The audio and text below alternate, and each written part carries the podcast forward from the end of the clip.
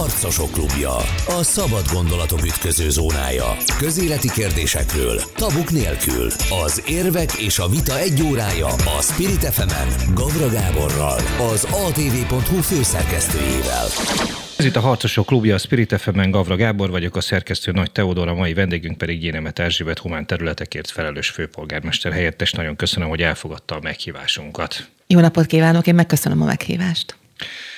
A, ugye az ön ön alá tartozó területek közül, ami mostanában fókuszban van nagyon, az a kultúra és azon belül a színházak ügye több szempontból is, részben a Covid miatt, részben pedig a Hát ugye arról szoktak önök néha vitatkozni Fűries Balázsa, hogy van-e színház béke a kormány és a főváros között, úgyhogy kezdjük ezzel szerintem, méghozzá a Covid-dal.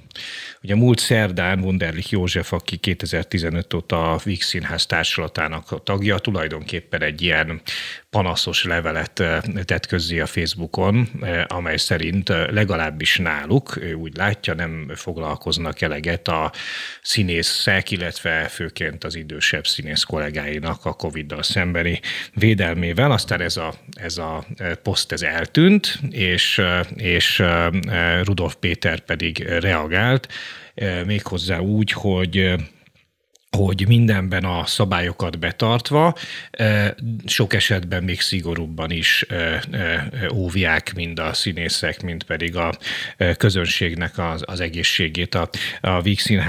Ez az első kérdésem, hogy, hogy ilyen esetekben, akár a Víg Színház, akár más színházak esetében a fenntartóként a főváros mit tud tenni azért, hogy, hogy védje a közönséget, illetve védje a színészeket?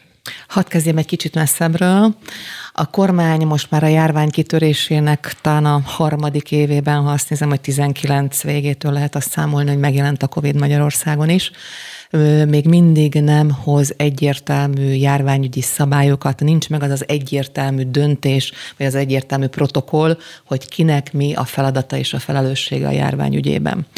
Tehát most arra gondol, bocsánat, hogy egy, egy, egy, egy intézmény fenntartójának, az intézmény vezetőjének, maguknak, a, az ott dolgozóknak, akik közönségként elmennek, tehát így erre gondol, ugye? Arra gondolok, hogy bedobta a gyeplőt, hagyja, hogy ez a vírus és ez a járvány is saját magától terjedjen, amerre gondol. Folyamatosan változtat a kommunikáción. Ugye kezdődött azzal, hogy maszkot sem kell hordani, volt ilyen plakát kirakva ugye orvosi rendelőkből, hogy csak az vegyen fel maszkot, aki beteg. Utána jött egy oltási kampány, utána jött, hogy kinyitjuk az országot, utána jött, hogy végül is az oltás az megállt, mert egészen egyszerűen nem egyértelműen kommunikáltak ebbe sem, hogy melyik oltása jó, illetve nem fogadtak el olyan nemzetközi, akár uniós szabványokat vagy szabályokat, ami egyébként segítette volna a járványügyi védekezést, de a most a konkrét helyzetre rátérjek, ma a járványügyi protokoll az nem írja egyértelműen elő, hogy kinek mit kell tennie.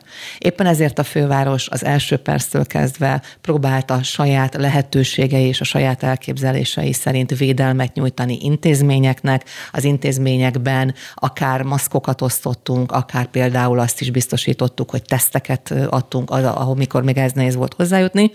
No, lényeg az egészben, hogy ma sem egyértelmű, hogy pontosan mit kell tenni ezekben az ügyekben. A Vix Színház esetében is, de bármilyen más színházunk vagy intézményünk esetében ha kell, akkor tudunk teszteket adni, ha kell, akkor tudunk még mindig maszkokat adni, de maszkból egyébként azt gondolom, hogy jól állnak az intézményeink is. Itt konkrétan a Víg Színháznál igazgatóral beszéltem, mindent tényleg megtesznek ebben az ügyben. Az biztos, hogy ma a szabályok nagyon zavarosak. Ki az, aki kontakt személynek tekinthető, ezt sem mondja meg pontosan egyértelműen a rendelet. Mi a helyzet például, és akkor itt egy kicsikét szélesebbre tárva a kaput az iskolákba, mit kell tenni, hogyha gyerekemet hazaküldi covidosként, és én oltott vagyok, akkor én kontakt személy vagyok-e, vagy nem vagyok kontakt vagy személy, fordítva. vagy fordítva például. Itt ebben az ügyben az biztos, hogy a Vix Színház megtett mindent, amit meg lehetett. Nyilván ott a belső szabályokat, ha az igazgató úgy gondolja, akkor ő ezt módosítja. Ha kell, tudunk segíteni tesztekkel, ha kell, tudunk segíteni bármivel, hogy ez itt rendben legyen. Egy biztos, hogy mindannyian abban vagyunk érdekeltek, és mindannyiuknak az lenne a fontos, minél több ember oltassa be magát, és akkor talán ez a járványt egyszer majd valamikor le tudjuk küzdeni. Ugye nem vitatkozva azzal az állításával, hogy, hogy mondjuk maszkügyben nem feltétlenül volt itthon sem egységes a, a kommunikáció. Ugye ez ügyben azért lehet tudni, hogy a járvány elején a WHO is össze-vissza beszél. Tehát ott azért a, a, hogy mondjam, a szakmai szervezetek is, nek is voltak megbicsaklásai, például maszkügyben. Általában most elvonatkoztatva a Víg Színháztól a fővárosi fenntartású kulturális intézményeket hogyan érintette ez az elmúlt másfél év? Maradjunk akkor még a színháznál, mert ezt pontosan megnéztem már a beszélgetésre készülve. Kifejezetten rosszul érintette abból a szempontból a színházainkat, még a 18-19-es színházi évadban 1 millió 300 ezer látogatója volt a fővárosi fenntartású színházaknak. Most ez a 20-21-es évadban összesen 300 ezer fizetőnézőjük volt, hiszen ők is kénytelenek voltak bezárni, illetve teljesen érthetően nem mentek az emberek sem színházba, hiszen mindenki próbálta magát valami valamennyire Igen, óvni. most is azt látjuk, hogy bár most lehet színházba vagy moziba menni, nagyon óvatosak az emberek. Tehát nagyon sok félházas, tehát a mozikról már nem is beszélve, de, de akár a, a, a Duma színháznak, vagy egy eladásait, hogyha nézzük. Szóval nagyon sok ilyen félnegyedházas előadás van, úgyhogy elvileg lehetne menni. Ettől függetlenül tehát házas előadások is igen, vannak, igen, igen. és itt megint vissza kell, hogy térjek arra, amit az előbb mondtam, ebben sem volt egyértelmű a kormányzat. Emlékszik biztos, hogy volt egy viszonylag pár napos, két-három napot megélt kisebb balhé abból, hogy akkor most kell-e a nézőknek maszkot viselni, vagy nem kell, kérhet-e a színház védettségi olványt, vagy nem kérhet. Tehát ebbe sincsen egy egyértelmű járványügyi protokoll, amit mindenkinek be kéne tartani. Ettől függetlenül a fővárosi önkormányzatot és ebbe a színházakat is beleértem. A járvány kitörése óta mi a kormányzat helyett eddig körülbelül 4,5-5 milliárd forintot költöttünk COVID elleni védekezésre. Ebbe benne vannak az intézményeink, benne vannak az idős otthonaink, benne vannak azok a tesztek, amiket például a kerületeknek adtunk át ingyen, hogy tudjanak tesztelni, hiszen a tesztet sem biztosítja a magyar kormány. Tehát körülbelül ebben így itt tartunk. Itt egy fő szempontja volt a fővárosi önkormányzatnak, ha a kormány helyett is, de mindent a lehetőségeink szerint meg kell tennünk, és meg is tettünk azért, hogy a budapestieket megvédjük. Ha visszaemlékszik rá, akkor egy csomó döntést mi saját hatáskörbe hamarabb hoztunk meg a második ciklusnál, tehát például a közösségi közlekedés eszközein a maszkviselést elrendeltük a kormányzat helyett, de ugyanezt tudom mondani, a teszteléseket mi kezdtük el az idős otthonoknál, a kormányzat nem volt hajlandó tesztelni 2020 tavaszán. Minden olyan lehetőséget megragadtunk, amire egyrészt anyagi lehetőségünk, másrészt pedig jogi lehetőségünk volt. Térjünk vissza még egy picit a, a színházakra. Ugye a idén nyáron ön adott egy interjút a 24.hu-nak, és ebben a, úgy vitatkozott a Füriyes Balázsjal, aki azt mondta korábban, hogy egy ilyen, egyfajta színház béke köttetett a kormány és a, és a, a főváros között. Ugye ő meg azt mondta, hogy ez nem, nem színházi béke, hanem, hanem hát tulajdonképpen az a megállapodás, ami felosztotta egymás között a kormány és a főváros a budapesti színházakat, az egy ilyen kényszerszülte, kényszerszülte megállapodás. Feltétlenül, tehát muszáj volt ebbe a fővel, ha ez így van, és ez nem egy, nem, nem egy, nem egyenrangú felek közötti szabad akaratból létrejött békeszerződés, akkor muszáj volt kapitulálni a fővárosnak? Ugye 2020 tavasszá vagy februárjáról beszélünk, amikor végül is el kellett az dönteni az önkormányzatnak, hogy működtete közös fenntartásban, közös finanszírozásban színházat az állammal és akkor született az a ami alapján ugye hét színházat az állam finanszírozott, a maradék ötöt pedig a fővárosi önkormányzat. Azért mentünk ebbe bele, mert nem volt akkor a fővárosi önkormányzatnak 6 milliárd forintja, hogy az állami finanszírozást kiváltsuk. Én azt gondolom, hogy ez egy ilyen kényszer diktátum, vagy ennek a kényszernek az józan elfogadása Az alternatíva volt, az az lett volna, hogy 6 milliárd hogy forint hiányzik a Így van, a, a az összes színházat a fővárosi önkormányzat finanszírozza. Erre akkor már akkor sem lett volna pénzügyi forrásunk. Azóta megismert, hogy hol tart most a főváros finanszírozása a kormányzat elvonásai miatt. Tehát most most azért éves szinten egy olyan 40-45 milliárd forinttal kevesebb van, mint ami egyébként egy normális időszakban kéne, és ebben nincs benne a BKV finanszírozása, tehát azt ettől teljesen külön szeretném beszélünk, venni. Beszélünk még majd a BKV-ról is. Tehát az a lényeg, hogy, hogy ön, ön úgy látja, hogy ezt a megoldás, vagy ezt a megállapodást meg kellett kötni a kormánynak és a fővárosnak. Nem volt más lehetőségünk, de nem csak nekünk sem, hanem más színház fenntartó önkormányzatoknak sem. Tudomásom szerint nincs olyan kőszínház, amit ne közös, vagy csak minisztériumi finanszírozásban finanszíroznának. Tehát legalább a fővárosi önkormányzat, ha így fogalmazhatok, akkor maradt öt olyan színház, amit a fővárosi önkormányzat saját hatáskörben finanszíroz. Én ezt borzasztóan rossz helyzetnek tartom. Ez a város mindig is büszke volt arra, hogy egy ekkora közszínházi létesítményrendszerrel rendelkezik. Tehát ez egy nagy olyan színházi város volt mindig is, ez egyébként Európában is párját ritkítja, hogy önkormányzati fenntartásban ennyi társulati színház működik, közszínház egy városban.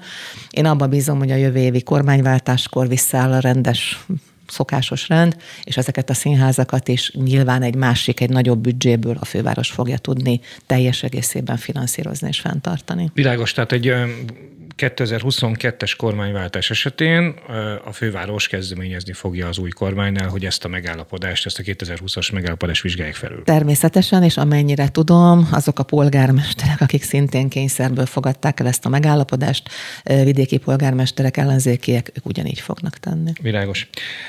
Egy picit, picit meg színházazunk, aztán, aztán megyünk majd tovább, vagy hát érintőlegesen színházazunk, mert a Free SF-vel kapcsolatos kérdésem lenne.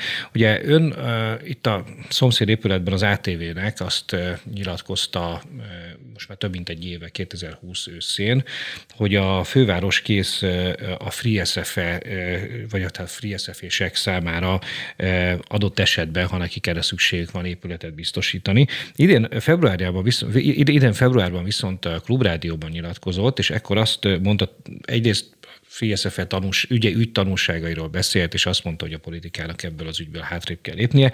Másrészt pedig, hogy meg hogy ebből az ügyből minden politikai oldalnak tanulnia kell. Másrészt pedig, hogy a fővárosi önkormányzatnak mondta akkor, februárban, most éppen nincsen olyan épület, amit a FreeSFE rendelkezésre tudna bocsátani, ugye ez akkor tájt volt, amikor a hetedik kerületi épületükből távozniuk kellett, viszont adott esetben szívesen segít segítenek nekik. Ugye. Most a két kérdés is fölmerül ezzel kapcsolatban. Egyrészt, hogy, hogy bármilyen formában fölmerült-e az a kérés a FreeSFR részéről, hogy a főváros segítsen nekik, másrészt pedig, ha nem épülettel, akkor hogyan tudnának?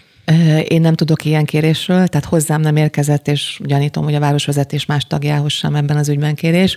Együttműködés abból a szempontból van, hogy idén a Budapesti Őszi Fesztiválnak volt egy olyan része is, amint a Free SF-ésekkel közösen produkciókat csináltunk, és ebbe természetesen anyagi támogatást is adott a fővárosi önkormányzat. Én azt gondolom, hogy az önkormányzatnak nyitottnak kell lenni, ha ők megkeresnek bennünket, akár produkciós támogatással, akár valamilyen közös művészeti tevékenység érdekében valamit hozzunk létre közösen. Mi erre maximálisan nyitottak vagyunk. Ha ők keresnek bennünket, állunk rendelkezésükre. És akár, akár visszatérve a, a már ennek tavaly is és idén évelején is föltett kérdése, adott esetben épülettel is tudnának segíteni, vagy, vagy, vagy nem? Épülettel azért vagyunk bajban, mert nincs olyan típusú be, rögtön beköltözhető épületünk, és addig, amíg a mi finanszírozási kondícióink olyanok, amilyenek, addig álmodni sem lehet arról, hogy egy fővárosi tulajdonban lévő bármilyen épületet erre a célra a mi forrásainkból át tudjunk alakítani. Amennyire én követtem, és amennyire én tudom az ő munkájukat, ők most beálltak egy másfajta működési rendre. Én nagyon bízom benne, hogy ez működni fog művészeti ügyekbe, produkciós ügyekbe, tartalmi ügyekbe tényleg szívesen együttműködünk velük. Picit a, már érintettük a főváros és a kormány viszonyát, ezt fontos lenne szerintem tovább boncolgatni. Ugye a Fudánnal kapcsolatban önök, tehát most a DK, fővárosi DK, a augusztus végén a közgyűlés elé terjesztett egy javaslatot. És hát legalábbis kívülről úgy tűnt, hogy a főpolgármester úr korán kelt, és, és egy Facebook videóval beelőzte önöket ez a, ez a bizonyos vétó ügy a, a hogy a főváros megvétózza a Fudán beruházást. Nyilván vannak dolgok, hiszen az ennek a, nem csak a koalíciós partnerem Felettes és Karácsony Gergely, tehát nyilván vannak dolgok, amiket nem mondhat el ez ügyben nyilvánosan, vagy gondolom vannak ilyen dolgok, de, de mit lehet tudni arról, mit, mi zajlott le ott augusztus 26-27-e környékén? Mert itt kívülön rettetesen furcsának tűnt, hogy van egy, van egy DK-s előterjesztés, ami bemegy a közgyűlés elé, és az egyébként hát hogy mondjam, szokatlanul korán jelentkező Karácsony Gergely pedig kiáll a, a, a majdani beruházás helyszínére, és akkor közli, hogy akkor a, itt, itt, itt vétó lesz atlétikai védőügyben. Hogy mi történt itt?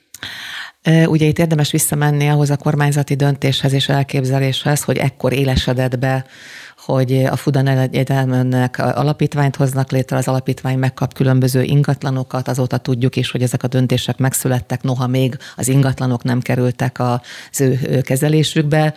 Készpénzt, illetve hát ugye ennek az alapít ad az a kormány, illetve ennek az alapítványnak azóta egy főigazgatóját is kinevezte a kormányzat.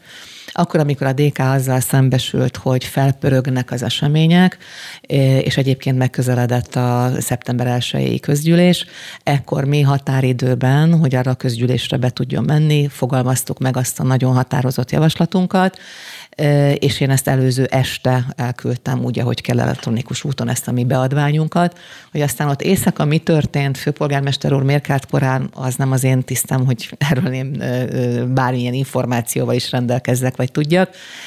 Ez így alakult. Számomra az a megnyugtató, hogy végül is azt elérte a fővárosi önkormányzat, hogy az akkori döntésekkel egyrészt kikényszerítettük azt, hogy az egészséges Budapestért megkapjuk a pénzt, illetve azóta a főigazgató kinevezésén túl nem történt más egyéb ügy, legalábbis a tudomásom szerint a Fudan Egyetem ügyébe. Én biztos vagyok benne, hogy egy kormányváltásnál ez a beruházás, ez diákváros lesz ott azon a területen, nem lesz belőle Fudan Egyetem, és az összes többi ö, alapítvány létrehozás, szerződés, ö, forrásátcsoportosítás, ezeket mind egy új kormány ö, le fogja állítani, és ezek visszakerülnek majd közösségi tulajdonba. Na most az ön mostani válaszában kivehető, hogy mondjam, maguk szempontjából optimizmusa. Ez ugye arra, arra épül, hogy kormányváltás lesz 2022-ben.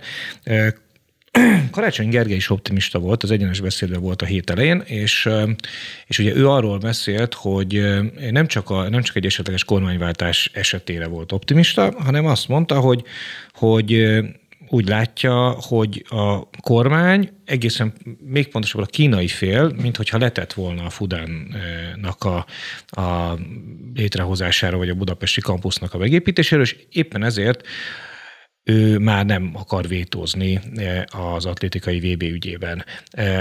Most azon túl, hogy a főigazgató kinevezése óta, tehát augusztus vége óta eltelt három hónap, és nagyon nem ment előre a Fudan Egyetem projektje. Ön is azt látja, hogy itt a kormány vagy a kínai fél, vagy valaki meggondolta magát? Tehát, tehát ön is azt látja, hogy nincs oka a fővárosnak vétózni az atlétikai VB ügyében? Én nem szeretnék ebbe találgatni, mert szerintem az sose jó. Azt kell nézni, hogy mi történik, de ráadásul ne azt figyeljük, amit a kormány mond, hanem amit cselekszik, magyarul milyen döntések döntéseket hoznak, milyen szerződéseket kötnek, milyen kormányrendeleteket hoznak. Én azt gondolom, hogy ez a vétó és ennek a lehetősége ez a fővárosi önkormányzatnál megvan, hogyha itt bármi történik, és nem, tehát már a kormányváltásig sem húzná ki ez a kormány azzal, hogy nem tesz újabb lépéseket a Fudan ügyébe, akkor én biztos vagyok benne, hogy bármikor fogunk vétozni. Én a DK frakcióját és a DK-t ebbe az irányba fogom befolyásolni vagy kérni megengedhetetlen lenne, hogyha ott elvár egy kapavágás is történne a kormányváltásig. Világos, tehát a magyarul egy, hogy mondjam, készenlétben tartott vétóval Hívjuk figyelik. A, Hívjuk a, így. Jó, tehát most, most nincs oka a fővárosnak vétózni, de adott esetben élesíthetik ezt a vétót. Természetesen. Na most, ha a, mi történik akkor, hogy tételezzük fel, hogy a kormányzat mégis elszállja magát, elindul, elindul az építkezés itt a hátralévő, áprilisig hátralévő hónapokban, és akkor a, a főváros bejelenti a vétót, és akkor mi történik? Ugye ez a vétó, ez abban testesül meg, hogy a Nemzetközi Atlétikai Szövetség vezetőjének ír egy levelet a főpolgármester nyilván közgyűlési döntés alapján, és persze erre nyilván azt lehet mondani, hogy hát ugye ebben nem fél vagy ügyfél a fővárosi önkormányzat és Budapest, hiszen mi nem kötöttünk erre szerződést, de én még nem láttam olyan nagy világversenyt, ami az adott városnak, ahol ezt a világversenyt egy nemzetközi szövetség rendezni akarja, annak a városnak a vezetése nem támogatja azt a rendezvényt, és ezt én is úgy tudom főpolgármester úrtól, és azért mondom, mert ezt nyilvánosság előtt is mondta, hogy ő a Nemzetközi Atlétikai Szövetség vezetőjével megállapodott ebben az ügyben telefonon, hogyha a főváros ezt nem támogatja, akkor itt nem lesz atlétikai VB. Világos. Akkor innen folytatjuk Gyénemet Erzsébettel. A humán területekért felelős főpolgármester helyettese rövid szünet után folytatódik a Harcosok Klubét a Spirit fm Harcosok klubja. A szabad gondolatok ütköző zónája. Közéleti kérdésekről, tabuk nélkül. Az érvek és a vita egy órája a Spirit fm Gavra Gáborral, az atv.hu főszerkesztőjével. Ez itt a Harcosok Klubja, a Spirit fm Jó napot kívánok a kedves hallgatóknak. Gavra Gábor vagyok, a szerkesztő Nagy Teodóra, mai vendégünk pedig Gyéremet Erzsébet, a humán területekért felelős főpolgármester helyettes. Köszönöm szépen, hogy elfogadta a meghívásunkat. Az első részben Gyéremet Erzsébet alá tartozó területek közül a kultúrát érintettük, és a, elsősorban a színházakat, és arról beszéltünk, hogy hogyan érinti a fővárosi fenntartású színházakat a COVID, illetve hogy hogyan érinti a fővárosnak a, kulturális portfólióját a kormányjal kötött megállapodás a színházaknak a felosztásáról. Majd pedig szó volt a Fudan Egyetem megépítéséről és az atlétikai VB-vel szembeni esetleges fővárosi vétóról. Most egy másik vitás területről, ami a kormány és a főváros között egy vitás terület, és nem szorosan ön alá tartozik, ugye ez a BKV ügy. Azért érinti mégiscsak, mert ugye a fővárosi intézmények finanszírozásának azt hiszem, hogy egy állatorvosi rova a, a, a BKV ügy. Most úgy tűnik, hogy Palkovics László és Karácsony Gergely megállapodásával hát rendeződni látszik legalábbis egy időre a főváros és a kormány vitája. Ez mennyi időre rendezheti? Hát erre az évre. Tehát ugye... Ebben van nincs sok? Nincs, nincs, de hát ugye a pénz az, a 12 milliárd forintról beszélünk, ugye mikor aláírták, akkor utána ez a pénz meg is érkezett. Ez egyébként nagyon fontos, hogy kedves hallgatók vagy nézők is vannak, Hallgatok. Hallgatok, igen, mert úgy, mint az elején úgy vezette volna fel, hogy majd nézni is lehet a műsort, tehát nem tudtam, hogy készül-e felvétel, mármint, hogy nem hangfelvétel. Ez összesen 7 százalékát finanszírozza a BKV költségeinek, és azt gondolom, hogy ez nagyon nincs így jól. Na bocsánat, az nincs jól, hogy a kormány ezt nem fizette ki, vagy az nincs jól, amilyen mértékben most, hogy kifizette hozzájárul? Egyik sincs jól. Tehát olyan a világon nincs, hogy egy kormány, ami egyébként az adófizetők pénzéből működik, az egészen egyszerűen az ország legnagyobb közösségi közlekedési cégét működtető fővárosi önkormányzatnak ennyi pénzt ad. Az egy külön érdekesség, hogy ezért a 12 milliárdért is, hát hogy mondjam, csatázni és harcolni kellett, és én biztos vagyok benne, hogy a budapesti ellenzéki országgyűlési képviselőjelöltek kiállása, illetve annak a meglebek befektetése, hogy hát ezt el fogjuk mondani a budapestieknek minden metrón, villamoson, buszon és trolin, hogy a kormány miatt nem tudjuk finanszírozni és működtetni normálisan a közösségi közlekedést.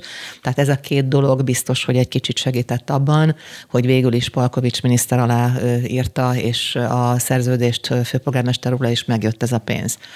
Normális esetben a közösségi közlekedés finanszírozására azt lehet mondani, hogy egyharmadot finanszíroznak azok, akik használják, egyharmadot finanszíroz az az önkormányzat, amelyik működteti, amelyiknek a tulajdonában van ez a rendszer, és egyharmadot legalább az államnak adnia kéne.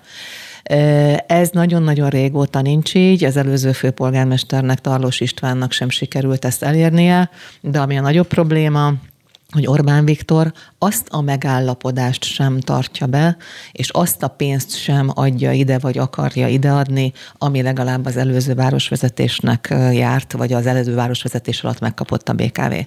Ugye emlékszünk arra, Nagyságrendileg, bocsánat, nagyságrendileg az ugyanennyi volt? Az ugye 12 milliárd, ez 12 hmm. milliárd hmm. volt, de már akkor sem volt ez rendben, erre utaltam az egyharmad, egyharmad, egyharmaddal. Az meg aztán főképp nincsen rendben, hogy a kormányfő nagy hangon hirdeti, hogy attól függetlenül, hogy a budapestiek más városvezetést választottak, nem Fideszest, ezért ő be fogja tartani azokat a megállapodásokat, amit az előddel Tarlós Istvánnal kötött, egy.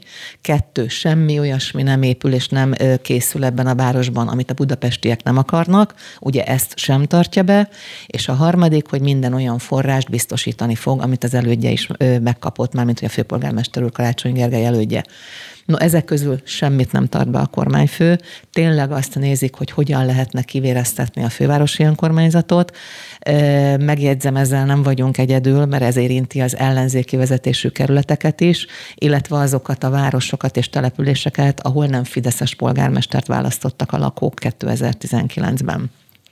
Ez egy nagyon veszélyes út, mert azt gondolom azzal, hogy ma már Magyarországon körülbelül 3-3 és fél millió olyan ember él, akinek dedikáltan nem Fideszes a polgármestere, egészen egyszerűen ezeket az embereket a kormányfő nem rekesztheti ki ezekből az önkormányzati szolgáltatásokból azzal, hogy nem finanszírozza ezeket, és nem ad erre forrást az önkormányzatoknak.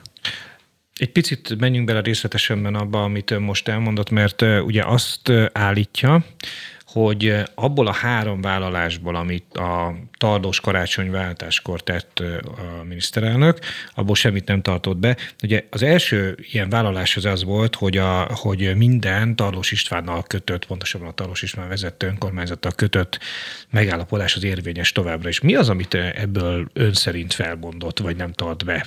A hát nézhetjük kormány? azt, hogy a Tarlós István idejében, az előző városvezetés idejében nem kellett ennyi szolidaritási hozzájárulást fizetni a fővárosnak, nem volt megfelezve az iparűzési adó, ugye a kis és, a kis és középvállalkozásoknak, illetve azokban az ügyekben, amiket mi fejlesztésekre kértünk pénzeket, azokat sem kaptuk meg. Ezek között van, ezek között a fejlesztési pénzek között olyan, ami konkrét, effektív beruházás, közös vagy kormány általi finanszírozása, de van olyan is, hogy például trollibuszvásárlás, vagy buszvásárlás, vagy villamosvásárláshoz nem kértünk mást, csak engedje meg azt, hogy mi erre fejlesztési hitelt vegyünk föl, és ezt sem engedte meg a városnak. Tehát, a, tehát maga a főváros vett volna föl fejlesztési hitelt, és erre nem kapott. Így van, nagyon kedvező kondíciókkal, hiszen vannak olyan opcióink, olyan lehívható opciói a ö, városvezetésnek, például villamos vásárlásra, ami egy régebben nagyon jó kondíciókkal, nagyon jó áron megkötött szerződések. Itt még vehetnénk néhány tíz villamost, de ennek a megvételét sem engedi a kormányzat. Erre gondoltam. Ugye, amikor, amikor ön a és egyébként nem csak ön, hanem a teljes fővárosi vezetés a kormánynak a szemére veti többek között az iparűzési adónak a megfelezését. Ugye erre, erre azt mondja a kormány, és nem csak úgy általában a kormány, hanem konkrétan Gulyás Gergely, vagy akár Fűrjes Balázs, hogy, hogy a, a COVID elleni védekezés, nem pontosabban a, a lezárások miatti vesztességeket elszenvedő vállalkozásoknak a, veszte, a, a, a, nehézségeinek a, a, a legnagyobb része azok a vállalkozásokra, meg a kormányra hárul, és egy pici részt, hát, hát ugyan már a főváros is, hát vegyen már ki ebből a, ebből a, a, a véde, ha nem is a védekezésből, de, de, a, de, de a, a, a, a nehézségekből.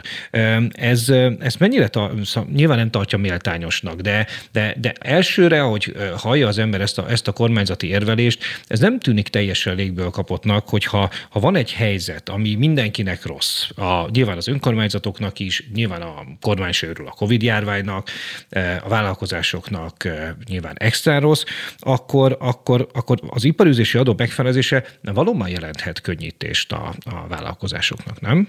Ezzel a részével egyet is értünk, de ahogy a 25 ezer fő alatti településeknél ezt az iparüzési kiadók kiesést kompenzálták, ugyanígy kompenzálni kellett volna a többi önkormányzatnál. Most jelen pillanatban az van, hogy a nekik kedves fideszes polgármesterek által vezetett településeknek kompenzálják, a csúnya gonosz ellenzéki polgármestereknek, meg az általuk vezetett településeknek nem kompenzálják. Tehát félreértés ne essék. Azzal én is egyetértek, hogy a vállalkozásoknak, főleg azok, amelyek bezárásra kényszerültek, vagy más miatt forgalomcsökkenésük volt, mert egészen egyszerűen olyan terméket forgalmaznak, vagy olyan szolgáltatást nyújtanak, amiből, amiben kiesésük volt, igenis a kormányzatnak kompenzálni kell. Csak ez ugye a miniszterelnök által víruslabornak nevezett Ausztriába, ez úgy zajlik, hogy ott kapásból egyenesen a vállalkozások kapják meg ezeket a támogatásokat a kormányzattól. Itt nem ezt csinálja a kormányzat, hanem mástól, a fővárosi önkormányzattól, meg a többitől elvesz egy forrást, és azt mondja, hogy azt adja oda. De ezzel a főváros nem kompenzálja. Én azt állítom, hogy a fővárosban a közszolgáltatások minősége, amit egyébként ezek a mikro- és kisvállalkozások is igénybe vesznek, hiszen ők is a fővárosi közszolgáltatásokon kénytelenek osztozni, vagy, vagy az, az, az használják fel a vállalkozási tevékenységükhöz, rosszabb minőségű közszolgáltatásokat kapnak azért, mert nekünk hiányzik onnét ez a néhány 10 milliárd forint. A kormány akkor lett volna ebben tisztességes, ha egyrészt a törvény szerint, hiszen a járványügyi védekezés az teljesen egyértelműen kormányzati feladat és hatáskör, ennek a finanszírozása is az ő feladat és hatáskörükbe tartozik. Ha egyrészt finanszírozta volna a fővárosi önkormányzatnak ezt a bizonyos elmondott 4,5-5 milliárdot, amit mi helyettük voltunk kénytelenek a védekezésre fordítani, illetve kompenzál bennünket ezért az iparűzési adó kiesésért, akkor mi is sokkal könnyebben tudnánk ezt a helyzetet helyzetet kezelni.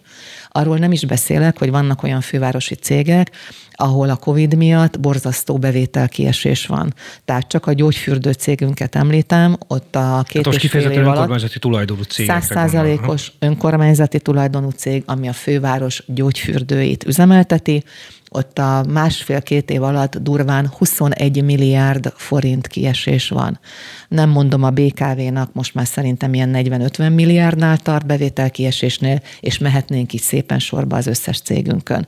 Szóval az a gonosz és aljas elképzelés, amit ez a kormányzat tesz, hogy tulajdonképpen összeugrasztja a budapesti szereplőket, össze akarja ugrasztani az önkormányzatot azokkal a kis és középvállalkozásokkal, mondjuk például a vendéglátásban érdekelt vállalkozásokkal, a turizmusban érdekelt vállalkozásokkal, kvázi azt eljátszva, hogy ott hagy náluk valami kis pénzt, és ezt azzal fejeli meg, hogy a fővárosi önkormányzatnak pedig ezt nem pótolja. Világos, tehát, a, tehát akkor összefoglalva nem azzal nem értenek egyet, hogy feleződik az iparőzési adóbevétel, illetve az iparőzési adó mértéke, hanem diszkriminatívnak tartják azt, ahogy ezt a kormány kompenzálja. Bizonyos önkormányzatoknak és politikai alapon meg nem. kompenzál csak. Senki már, vagy semmilyen más alapon nem tud kompenzálni. Amik, amikor arról beszélt, hogy azt mondta, hogy három megállapodás nem, vagy három vállalását Orbán Viktornak nem tartotta be a kormány 2019 ősze óta.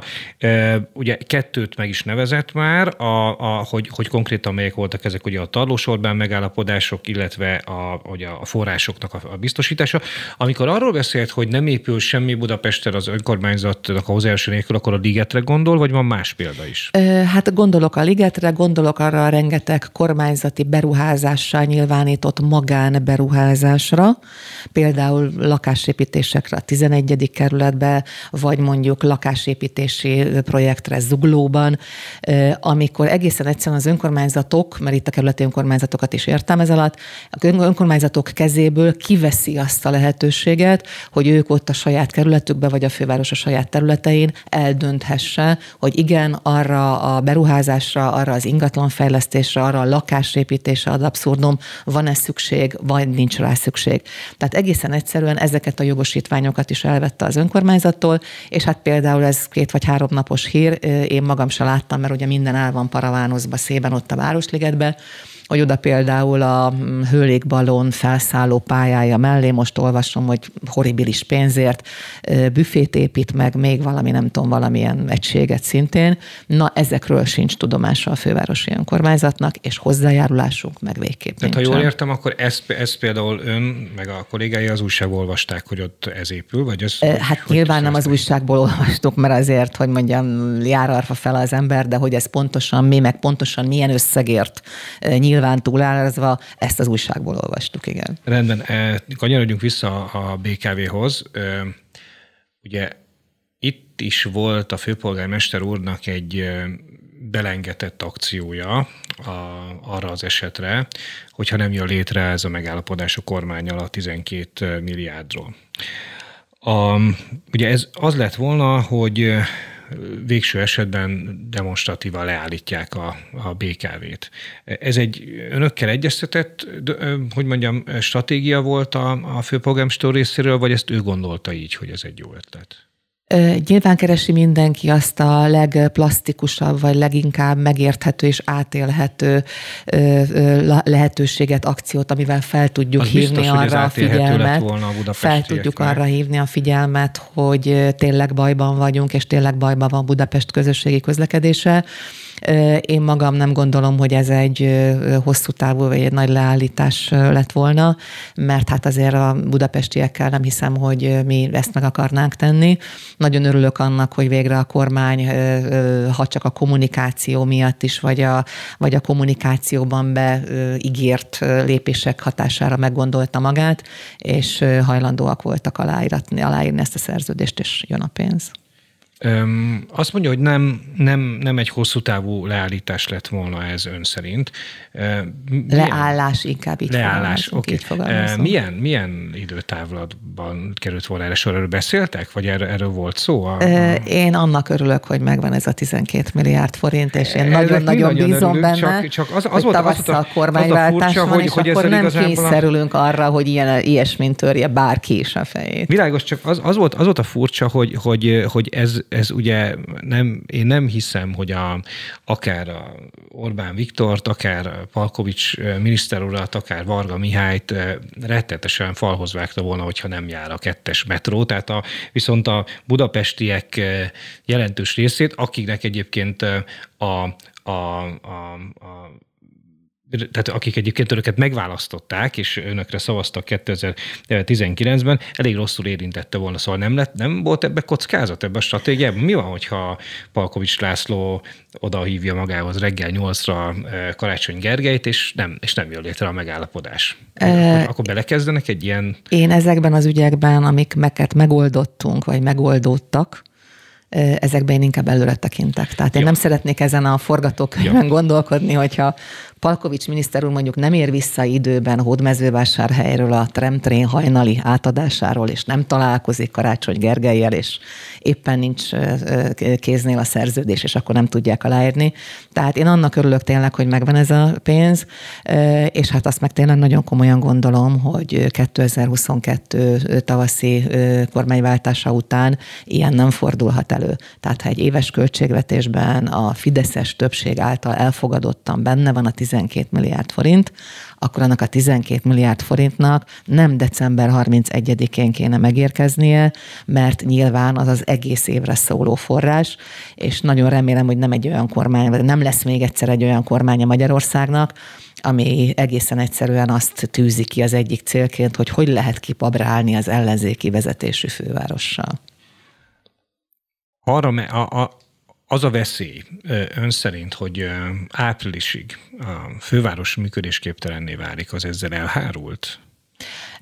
Én biztos vagyok benne, igen, mindent úgy tervezünk és úgy próbáljunk összerakni, már ami a jövő évet illeti minden szempontból, hogy egy 2022-es kormányváltást követően készen legyünk azokkal az elképzelésekkel, amiben egy következő kormányhoz, egy úgy egy másik kormányhoz, tehát egy ellenzéki kormányhoz oda tudunk fordulni, és megalapozottan meg tudjuk azt nekik, be tudjuk azt mutatni, Szerintem egyébként pontosan tudják az elmúlt 12 év után, hogy mire van szüksége a fővárosnak. A bék, utolsó bkv kérdés, tehát hogy a BKV esetében konkrétan arról lehet szó, hogyha az ön által várt forgatókönyv bekövetkezik, és egy másik kormány lesz 2022 után, hogy hogy ez, ehhez a bizonyos egyharmad, egyharmad, egyharmados finanszírozáshoz szeretnének önök eljutni 22 után, ezt jól értem, ugye? Hát egyrészt a finanszírozáson, akkor mondjuk válaszok ketté a működés finanszírozásába uh-huh. szeretnénk gyökeres változást, a másik viszont A fejlesztésekhez szeretnék mindenféleképpen hozzájárulást kérni. A BKV-nak borzasztóan lerobbant az autóbuszállománya, egyéb járműállománya. Itt kellenek olyan fejlesztések, közösségi közlekedési fejlesztések is a városban, ami tényleg a mindennapok közlekedését meggyorsítja. Azt pontosan tudjuk, hogy a Budapesti Fejlesztési Központ Vitézi Dávid vezetésével grandiózus terveken dolgozik, de azért én nagyon örülnék neki, ha mondjuk a régi buszokat is le tudnánk cserélni. Tehát lesz ennek egyrészt egy működési oldala, egyrészt másrészt egy fejlesztési oldala, amit a BKV-nál egy új kormányváltás, vagy a kormányváltás után egy új kormányjal közösen meg kell oldanunk. Ugye Ugye arról beszéltünk eddig a BKV-vel kapcsolatban, hogy, a, hogy ez a bizonyos 12 milliárd forint, amit végül megkapott a főváros így a, a, az évnek majdnem, hogy az utolsó hónapjában, az, az a BKV működésének a 7%-át fedezi. És erről szeretnének önök így a 33% felé elmozdulni. Ezt jól értem, hogy akkor egy, hogy mondjam, egy, egy ideális esetben, vagy egy tökéletes főváros kormány viszony esetében azt gondolja, hogy egy ilyen 55-60 milliárd forint az, amivel a kormánynak a, BK, a mai, mai árakon a, a kormánynak a BKV működéséhez hozzá kellene járulnia. Ez azért nem lehet erre egy értelmű és egy darab vagy egy szavas választ adni, mert ugye ez összefüggésben van azzal, hogy egyébként milyen kondíciói vannak a fővárosi önkormányzatnak. Tehát nagyon függ az, hogy egy következő kormányzat hogy áll ahhoz, hogy az iparűzési adónak hány százaléka marad a főváros az önkormányzatoknál. Nagyon függ attól, hogy kap mondjuk az önkormányzati szektor valami helyben maradó esziát. Nagyon függ attól, hogy a normatívák, tehát az önkormányzatok által kötelező kötelezően az állam által rárót feladatokat ellátandó normatívák mit fognak lefedezni. Tehát ez egy nagyon-nagyon bonyolult kérdés. Egy biztos, hogy ennyi pénzből, amennyit ma az államtól a fővárosi önkormányzat a közösségi közlekedésre kap, ebből nem lehet tovább finanszírozni így, csak annyi pénzből, állami pénzből a BKV-t. Ugye eddig ön nagyon sokszor elmondta a mai beszélgetésen, más, máskor is, amikor megkérdezik, akkor mindig abból indul ki, hogy itt kormányváltás lesz, és akkor a főváros finanszírozása az, az megoldódik. De mi van akkor, ha nem? Mi van akkor, ha nincs kormányváltás? Mi lesz akkor a fővárossal? Ellenzéki politikusként én nem tudok másban gondolkodni, és nem tudok másban hinni. Én azt gondolom, hogy az ellenzék az előválasztáson megmutatta azt, hogy képes és alkalmas arra, hogy rendezze a sorait. Megvan a miniszterelnök jelöltünk, megvan a 106 egyéni jelöltünk, nyilván készülnek azok a programok, azok az elképzelések, amivel aztán ez egy kormányprogrammá össze tud állni. Egészen egyszerűen én ma úgy látom a helyzetet, hogy ez a kormányváltás ez meg lesz, Nekünk egy nagyon-nagyon jó kampányjal mindenem, a nekünk alatt nyilván a hatellenzéki pártot és a miniszterelnök jelöltünket, illetve ehhez kapcsolódó civil kört, stb. stb. értem. Nekünk ezt egy jó kampányjal meg kell tudnunk csinálni, és ha ez így van, akkor biztos vagyok benne, hogy gyökeresen más kormányzati munka, gyökeresen más elképzelések fognak a következő kormánytól megjelenni. Befejezésül kettő vagy három kérdésem a Városháza ügyel kapcsolatban, ami nem az ön asztala, és egyébként azon ritka fővárosi politikusok közé tartozik, akit azt talán a politikai ellenfelé is vádoltak soha korrupcióval, vagy hasonló dolgokkal. Tehát tényleg a, a, a, ezzel együtt, hogy én meg Fideszestől olyat nem hallottam volna, hogy a Gyénévet Erzsébet lopott volna. Nem látják ezzel, a hallgatók, de most nagyon mosolygok. Ezzel, ezzel, ezzel együtt nyilván ön része a mai fővárosi vezetésnek, és és miközben a Városház ügyben nem bukkant fel a neve, és nem, nem része ennek az ügynek, de hát a, magát a, a főváros vezetését nagyon is érinti ez az ügy. Hogy látja, hogy mi történt valójában? Mert ugye a, a főpolgármester úr, akinek a neve viszont felbukkant számtalanszor ebben az ügyben, ő már a, az, az orosz kémtevékenységtől kezdve a lejáratásig mindent mondott. A Fidesz az, az itt jutalék, jutalékosi rendszertől kezdve a, a városház mindenről beszél. Mi történt itt valójában? Ami történt, és ami fog történni, az egyetlen egy, hát hogy mondjam, ilyen bővített mondatba összefoglalható, Nincs arról döntés, soha nem is volt, hogy a városvezetés eladja a városházát. Arról van döntés, hogy a városházát hogyan fejlesztjük. Ugye itt három olyan konkrét lépés vagy konkrét ügy indult el. Az egyik az, hogy a Kammermayer térnél, tehát a, a Városház utcai sarkán a Városházának létrehozzuk a Budapest galériát. A Budapest galéria egészen addig, amíg Tarlós István le nem fejezte, egy önálló intézménye volt a fővárosnak. Mi újra azt szeretnénk, hogy ott a Budapest galéria egy önálló részen, egy önálló kiállítóteremmel, utcára kinyitva, tényleg egy ilyen kulturális, kortárs művészeti galéria és képtárként működjön. Ez a beruházás elindult. A másik, ami elindult, ez a Merlin Színháznak a felújítása, tíz éve üresen áll, lepusztult, és azt gondolom, hogy abból egy olyan emblematikus, kulturális, közösségi, művészeti helyet lehet ott csinálni a város közepén, amire tényleg nagyon nagy szükség van, és ez egy nagyon kedvelt hely lehet. A harmadik, ami elindult, az úgynevezett Városháza Parknak a pályázata, ez pedig arról szól, hogy azt a kerítést, ami most ott a Madács körút fele van, azt lebontjuk, egyben nyitjuk most a Városháza parkolójával, és egészen hát nyilván ki a Madács körútig ott egy szép parkot akarunk. Ezek a döntések születtek meg, ezek a döntések egyrészt 2020 novemberében, amikor ezt a bizonyos anyagot tárgyalta a kabinet, megszülettek, azóta a pályázatok, tervpályázat, kivitelezői pályázat, közbeszerzések elindultak. Ez történt. Hogy aztán ezen túl milyen összeesküvés elméletekkel, a sajtóban megjelent különböző értelmezésekkel, hangfelvételekkel mi történik, én ezt nem nagyon szeretném latolgatni. Azt tény és azt, amit lehet olvasni, volt miniszterelnök Kurbajnai Gordon, ugye elmondta, hogy ő ezen a megbeszélésen részt vett. Szerintem van abban a ráció, amit a főpolgármester úr feltételez itt, a, hát ön úgy fogalmazott a vélelmezett orosz szálról, tehát szerintem ebbe is van ráció. Egy biztos, a szándék szándék az, hogy a városháza nincs eladva, a városházát fejlesztjük, mindazzal a megkötéssel, vagy mindazzal a tudással, hogy ez a városháza egyébként tényleg nem alkalmas 21. századi városházi, hivatali működésre teljes mértékben, de itt senki nem gondolkodik semmilyen értékesítésbe, semmilyen eladásban. És akkor az utolsó kérdés ezzel kapcsolatban szóba hozta eh, Bajnai Gordonnak a, a, a szerepét. Eh, most független attól, hogy, hogy, hogy van-e döntés ez ügyben, vagy nincs döntés ez ügyben, nyilván, ha azt mondja, hogy nincs döntés, akkor nincs döntés. De az nem, nem furcsa hogy erre a tisztségre egy meg nem választott pontosabban két meg nem választott személy, ugye az egyik Vajnai Gordon, a második a hozzá is, meg egyébként a múltban a Fideszhez is ezer szállal kötődő Gansperger Gyula tárgyalnak mégiscsak ilyen különböző fővárosi ingatlan ügyekről. Ez nem, ez nem visszás ön szerint? Nézze, nekem nem tisztem ezt minősíteni. Rendben. Köszönöm szépen. Köszönöm. Gyérémet Erzsébet főpolgármester helyettes volt a Harcosok Klubja vendége. Ez volt a Harcosok Klubja a Spirit fm a szerkesztő Nagy Teodóra nevében is búcsúzom a kedves hallgatóktól. Gavra Gábort hallották viszont hallásra.